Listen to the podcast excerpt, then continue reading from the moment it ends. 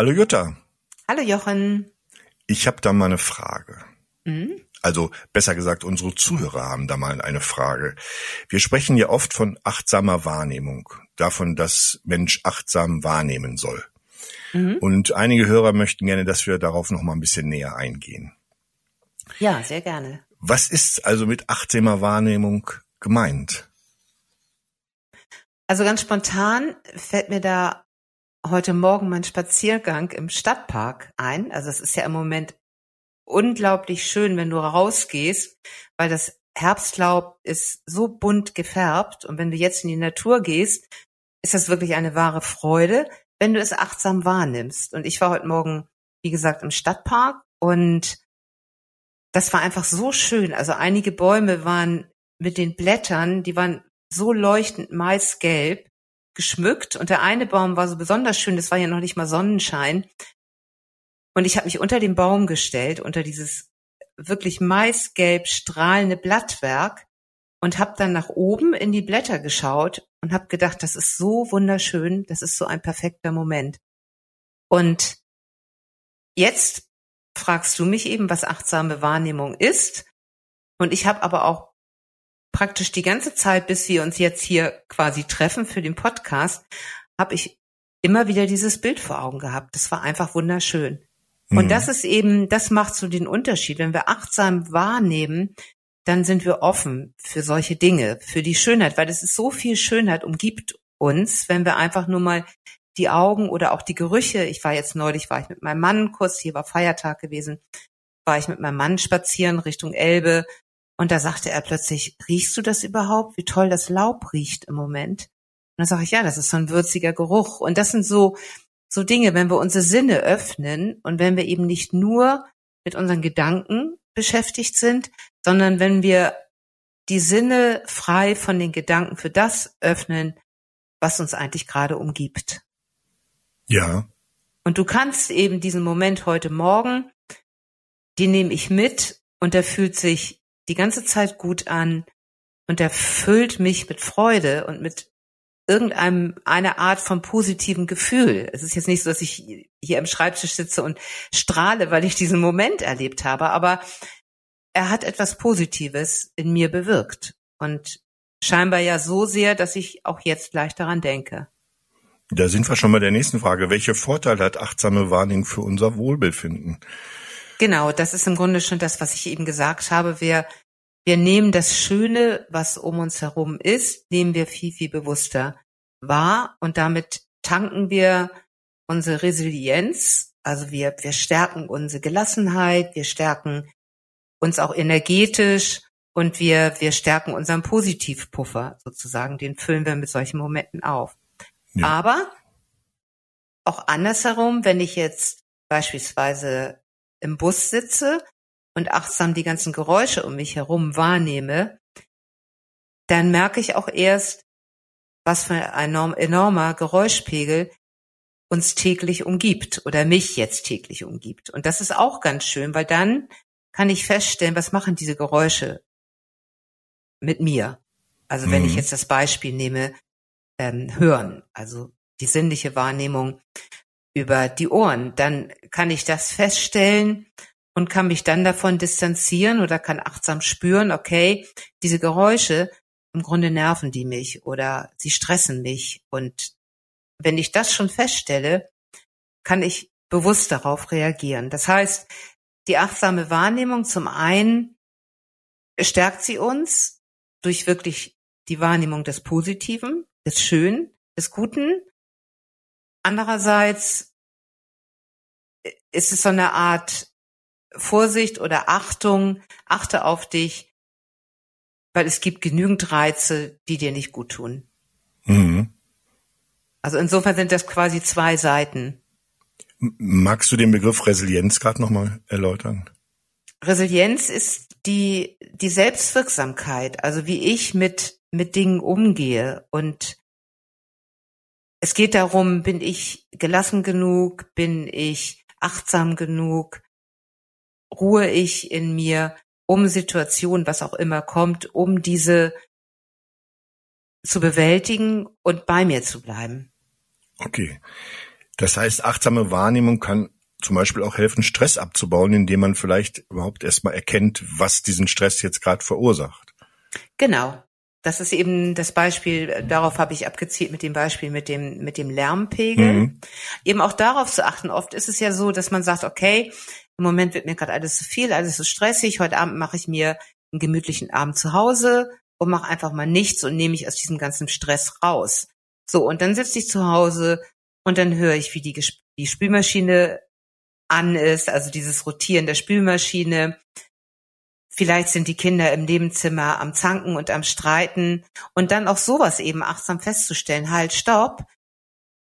Auch wenn ich jetzt mich aus allem rausnehme und denke, ich habe einen ruhigen Abend zu Hause, so klappt das nicht. Also da eben auch gucken oder das Radio dudelt noch leise im Hintergrund, da dann eben achtsam zu schauen, was tut mir jetzt eigentlich wirklich gut und wie kann ich das, was mich doch unterschwellig oft stresst, weil ich es achtsam erkenne, verändern. Mhm.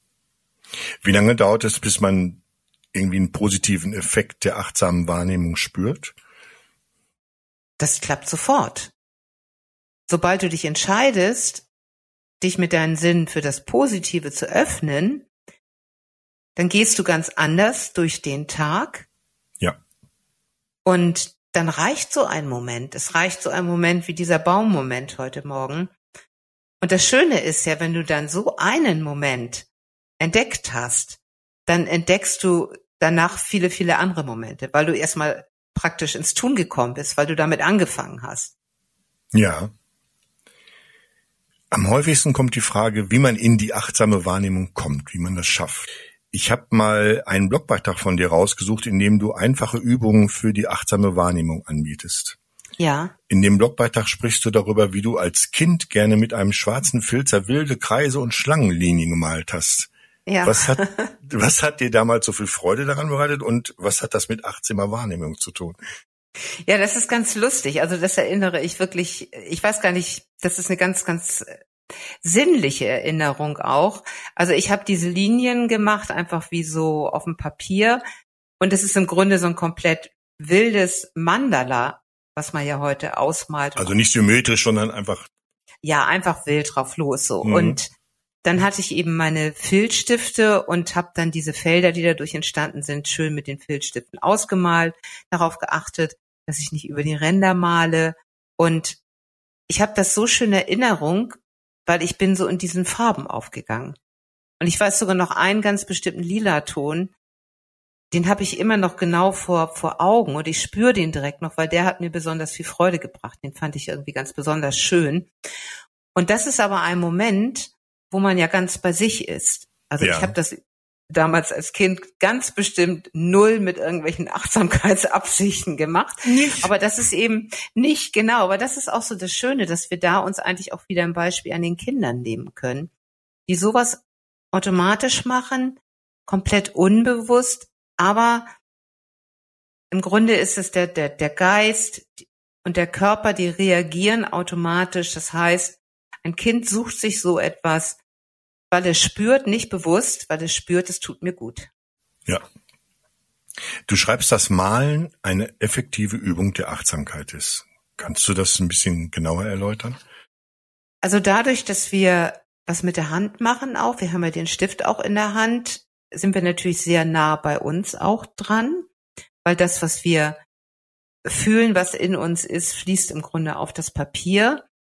Und wir machen eine Sache, die im Grunde unsere ganze Aufmerksamkeit absorbiert, aber für unseren Geist in dem Sinne nicht, nicht anstrengend ist, sondern es, wir verbinden uns beim Malen, verbinden wir uns mehr mit unseren Gefühlen. Ja. Also wir sind komplett im Jetzt, in dem, was wir machen. Wir öffnen unsere Sinne, weil wir spüren die Farben, wir wählen die Farben, vielleicht riechen wir auch noch die Filzstifte. Und wir sind aber ganz bei dem Tun. Das ist ja im Grunde auch so eine Art Flow, in dem wir dort hineinkommen.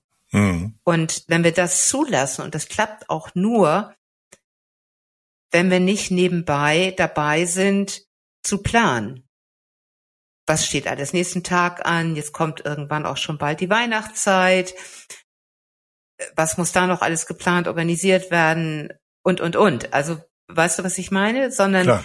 in dem Moment ist man eben komplett beim Malen. Und das ist das Schöne, dass man sich von, von, von diesem ganzen ewigen Gedanken, die uns immer hier und dahin zerren, verabschiedet man sich und ist, man verbindet sich mit dem Jetzt.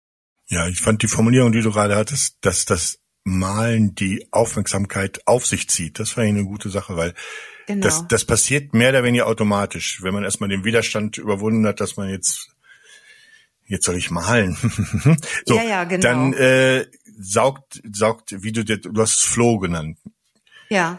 Ja, das saugt genau. einen so rein und dann hat man gar nicht mehr die Chance, großartig über andere Sachen nachzudenken, wenn man genau. in diesen Flow kommt. Ja, also ich hatte neulich war ich noch mit meiner Tochter spazieren und früher macht man das ja, wenn, wenn die Kinder noch klein sind oder auch im Kindergarten ist das ja auch so eine schöne Sache, dass man dann rausgeht mit der Kindergartengruppe und dann sammeln die Kinder Blätter.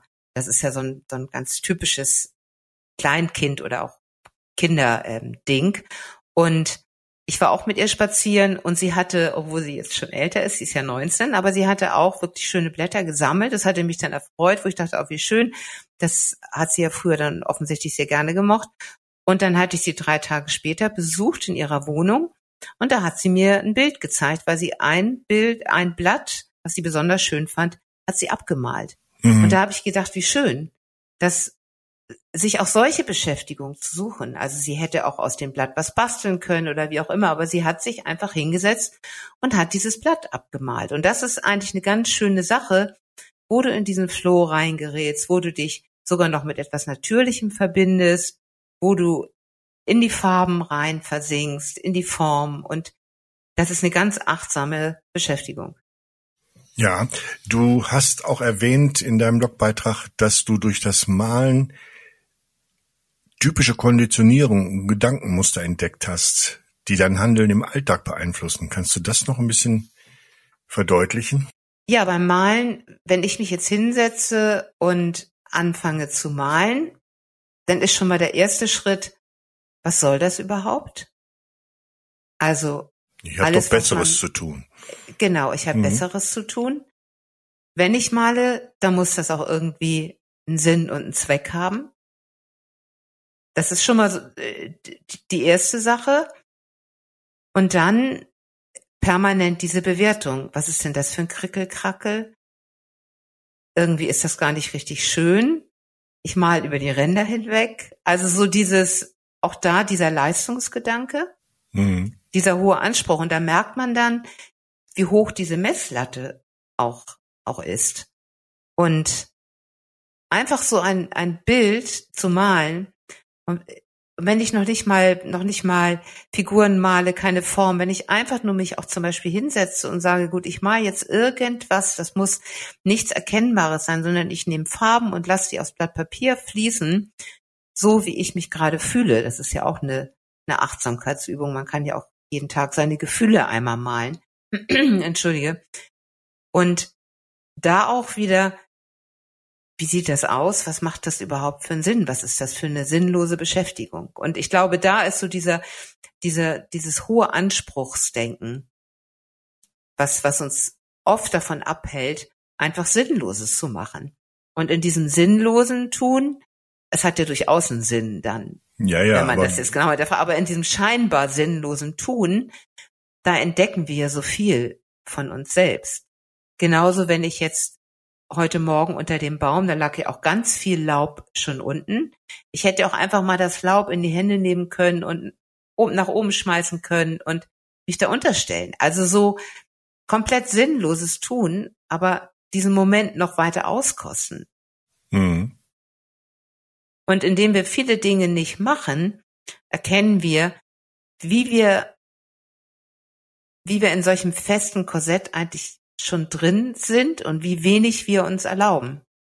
Von Verrücktheiten und so weiter. Ja, und beim Tun auch, wie du das erste Mal darüber äh, geredet hast, wie du diese mit dem Filzstift die Linien gemalt hast, hast du sofort die Formulierung verwendet und dann habe ich das schön ordentlich ausgemalt und dass ich genau. nicht über die Ränder komme. Das genau. Du, genau. Deine Perfektionskonditionierung. Ja, unbedingt, ja. genau. ja, und wenn man dann in so einen Flow gerät, dann kann man solche dann kann man vielleicht solche Sachen auch erkennen. Ja. Dass man bestimmte Sachen ablehnt, weil Konditionierungen da greifen. Ja, genau. Hm. Das ist genauso, denke ich jetzt gerade, wenn, wenn ich sage, gut, ich, ich stricke oder ich häkle. Also das ist ja auch so, das ist ja auch eine Beschäftigung, wo du ja auch sehr praktisch mit den Händen bist ja sehr beschäftigt und dadurch ist deine Fokussierung ja auf das, was du mit den Händen machst. Also du gerätst beim Stricken ja auch in so eine Art Flow hinein. Aber da ist jetzt noch der Anspruch dahinter, da wird ja was draus. Da wird ein schöner Schal draus, ein Pullover, eine Strickjacke, Socken, ja. was weiß ich. Aber wenn du jetzt einfach so ein Krickel-Krackel-Bild malst, ich glaube, da ist noch die Hürde viel, viel größer, weil im Grunde ist das für was? Es ist für dich selbst, aber für niemand anderem. Also es ist wirklich nur für dich und da ist gar kein, kein, kein, es ist im Grunde sinnlos und es ist komplett voller Sinn. Ja. Der Diplomphysiker Helmut Renschuh schreibt zum Thema Flow, das fand ich sehr spannend, in seinem Buch Innehalten. Oft kommt es zu einer Verschmelzung mit dem Augenblick, die das Zeitgefühl beeinflusst, so dass der Handelnde das Gefühl haben kann, die Zeit laufe schneller ab oder im Gegenteil, sie verlangsame sich. Ja. Also, ob die Zeit gefühlt schnell oder oder langsamer läuft. Ich glaube, das Wesentliche ist immer, dass die Zeit gefüllt sich anfühlt, dass sie oder erfüllt sich anfühlt. Also wenn du jetzt zwei Stunden sitzt und malst und hast danach das Gefühl, das waren jetzt irgendwie nur 15 Minuten, 20 Minuten, dann ja. warst du in solchem kompletten Flow drin. Oder du hast das Gefühl, man, ich habe jetzt auch wirklich einen ganzen Nachmittag gemalt oder ich war jetzt auch wirklich lange dabei. Das Wesentliche dabei ist eigentlich, dass du ein sehr erfüllendes Zeitgefühl ein, oder sagen wir mal ein sehr erfüllendes Zeitempfinden damit gespürt hast. Und das macht den ganz großen Unterschied. Ja. Du schreibst in deinem Blogbeitrag auch jede kreative Tätigkeit, bei der du dich mit den Sinnen ganz einlässt wird zu einer Übung der Achtsamkeit, bei der du viel über dich selbst erfährst. Genau. Was meinst du damit? Ja, das ist eben nochmal das, wenn du jetzt irgendwas Kreatives machst, sei es malen, du kannst natürlich auch basteln, was auch immer. Es funktioniert nur, wenn du dich auch drauf einlässt. Und wir können es nur drauf einlassen, wenn wir ganz bei der Sache sind und dann auch unsere Sinne dafür öffnen. Wir können das nicht, wenn wir gedanklich woanders sind. Ja. Das klappt eben nicht. Wenn ich jetzt gedanklich die ganze Zeit irgendwelche Probleme wälze oder ja, am Organisieren bin und, und, und, dann klappt das einfach nicht. Dann ist das, dann brauche ich das auch gar nicht machen im Grunde. Es geht bei der achtsamen Wahrnehmung immer darum, dass man ins Jetzt kommt und gedanklich nicht irgendwo anders rumschwirrt, sondern da ist bei dem, was man gerade tut. Ja, genau.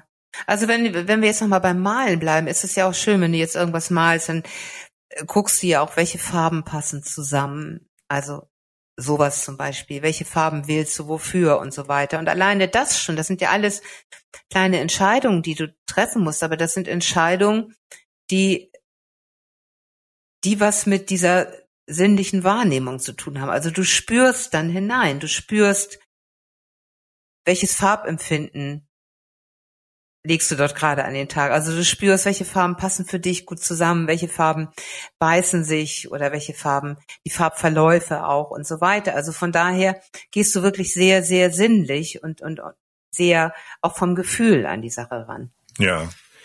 Also generell lässt sich eigentlich festhalten, dass Tätigkeiten mit den Händen effektive Übungen sind, um eine achtsame Wahrnehmung zu erzeugen. Richtig? Genau, ja.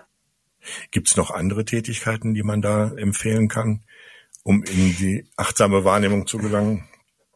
Ja, du kannst natürlich was basteln, du kannst jetzt auch Blumen arrangieren, du kannst irgendwas jetzt, wenn jetzt, gut, wir haben jetzt Anfang November, aber überall in den Supermärkten sind ja schon die Weihnachtskekse und so weiter. Also wenn ich jetzt weitergehe Richtung Weihnachten, du kannst Dinge schön dekorieren in deiner Wohnung.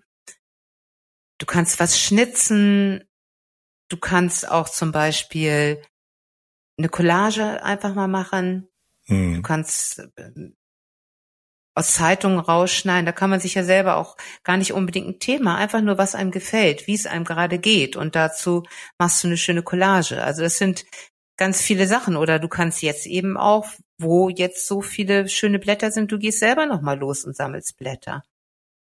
Das muss auch gar keinen Sinn machen. Das ist nur das Erleben des Blättersammelns. Das ist ja. so eine schöne, schöne achtsame Beschäftigung. Und du kannst sie danach, du sammelst sie vom Boden auf, und danach am Ende des Spaziergangs kannst du sie ja wieder wegschmeißen. Es geht nur um, um dieses achtsame Erleben. Um das Tun. Ja. Mhm. Genau. Eckart Tolle hat da einen kleinen Tipp irgendwo in einem seiner Bücher, ich weiß nicht mehr in welchem gehabt. Er sagt, das einfache Händewaschen kann schon eine Art Übung sein, wenn man sich einmal voll drauf einlässt, was dabei, was man dabei alles wahrnimmt. Also wenn man sich, man wäscht sich ja, ja öfter am Tag die Hände und wenn man einfach mal genau darauf fokussiert, was passiert da gerade, das Wasser fließt über die Hände, ich reibe die aneinander, was, was spüre ich da, weil da ist ja auch mit den Händen, da waren wir ja gerade schon.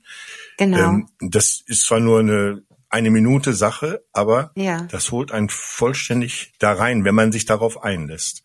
Genau, dann spürst du das Wasser auch bewusster, ne? Ja. Das ist natürlich auch ein ganz großer Unterschied. Genau, das ist, im Grunde ist das auch eine ganz beliebte Achtsamkeitsübung, dieses achtsame Hände waschen. Und das ist ja auch im, im Buddhismus werden ja auch oder wird man dazu angehalten, jegliche Tätigkeit mit allen Sinnen auszuüben. Also immer die Bewusstwerdung des Moments. Das ist das ganz Wichtige.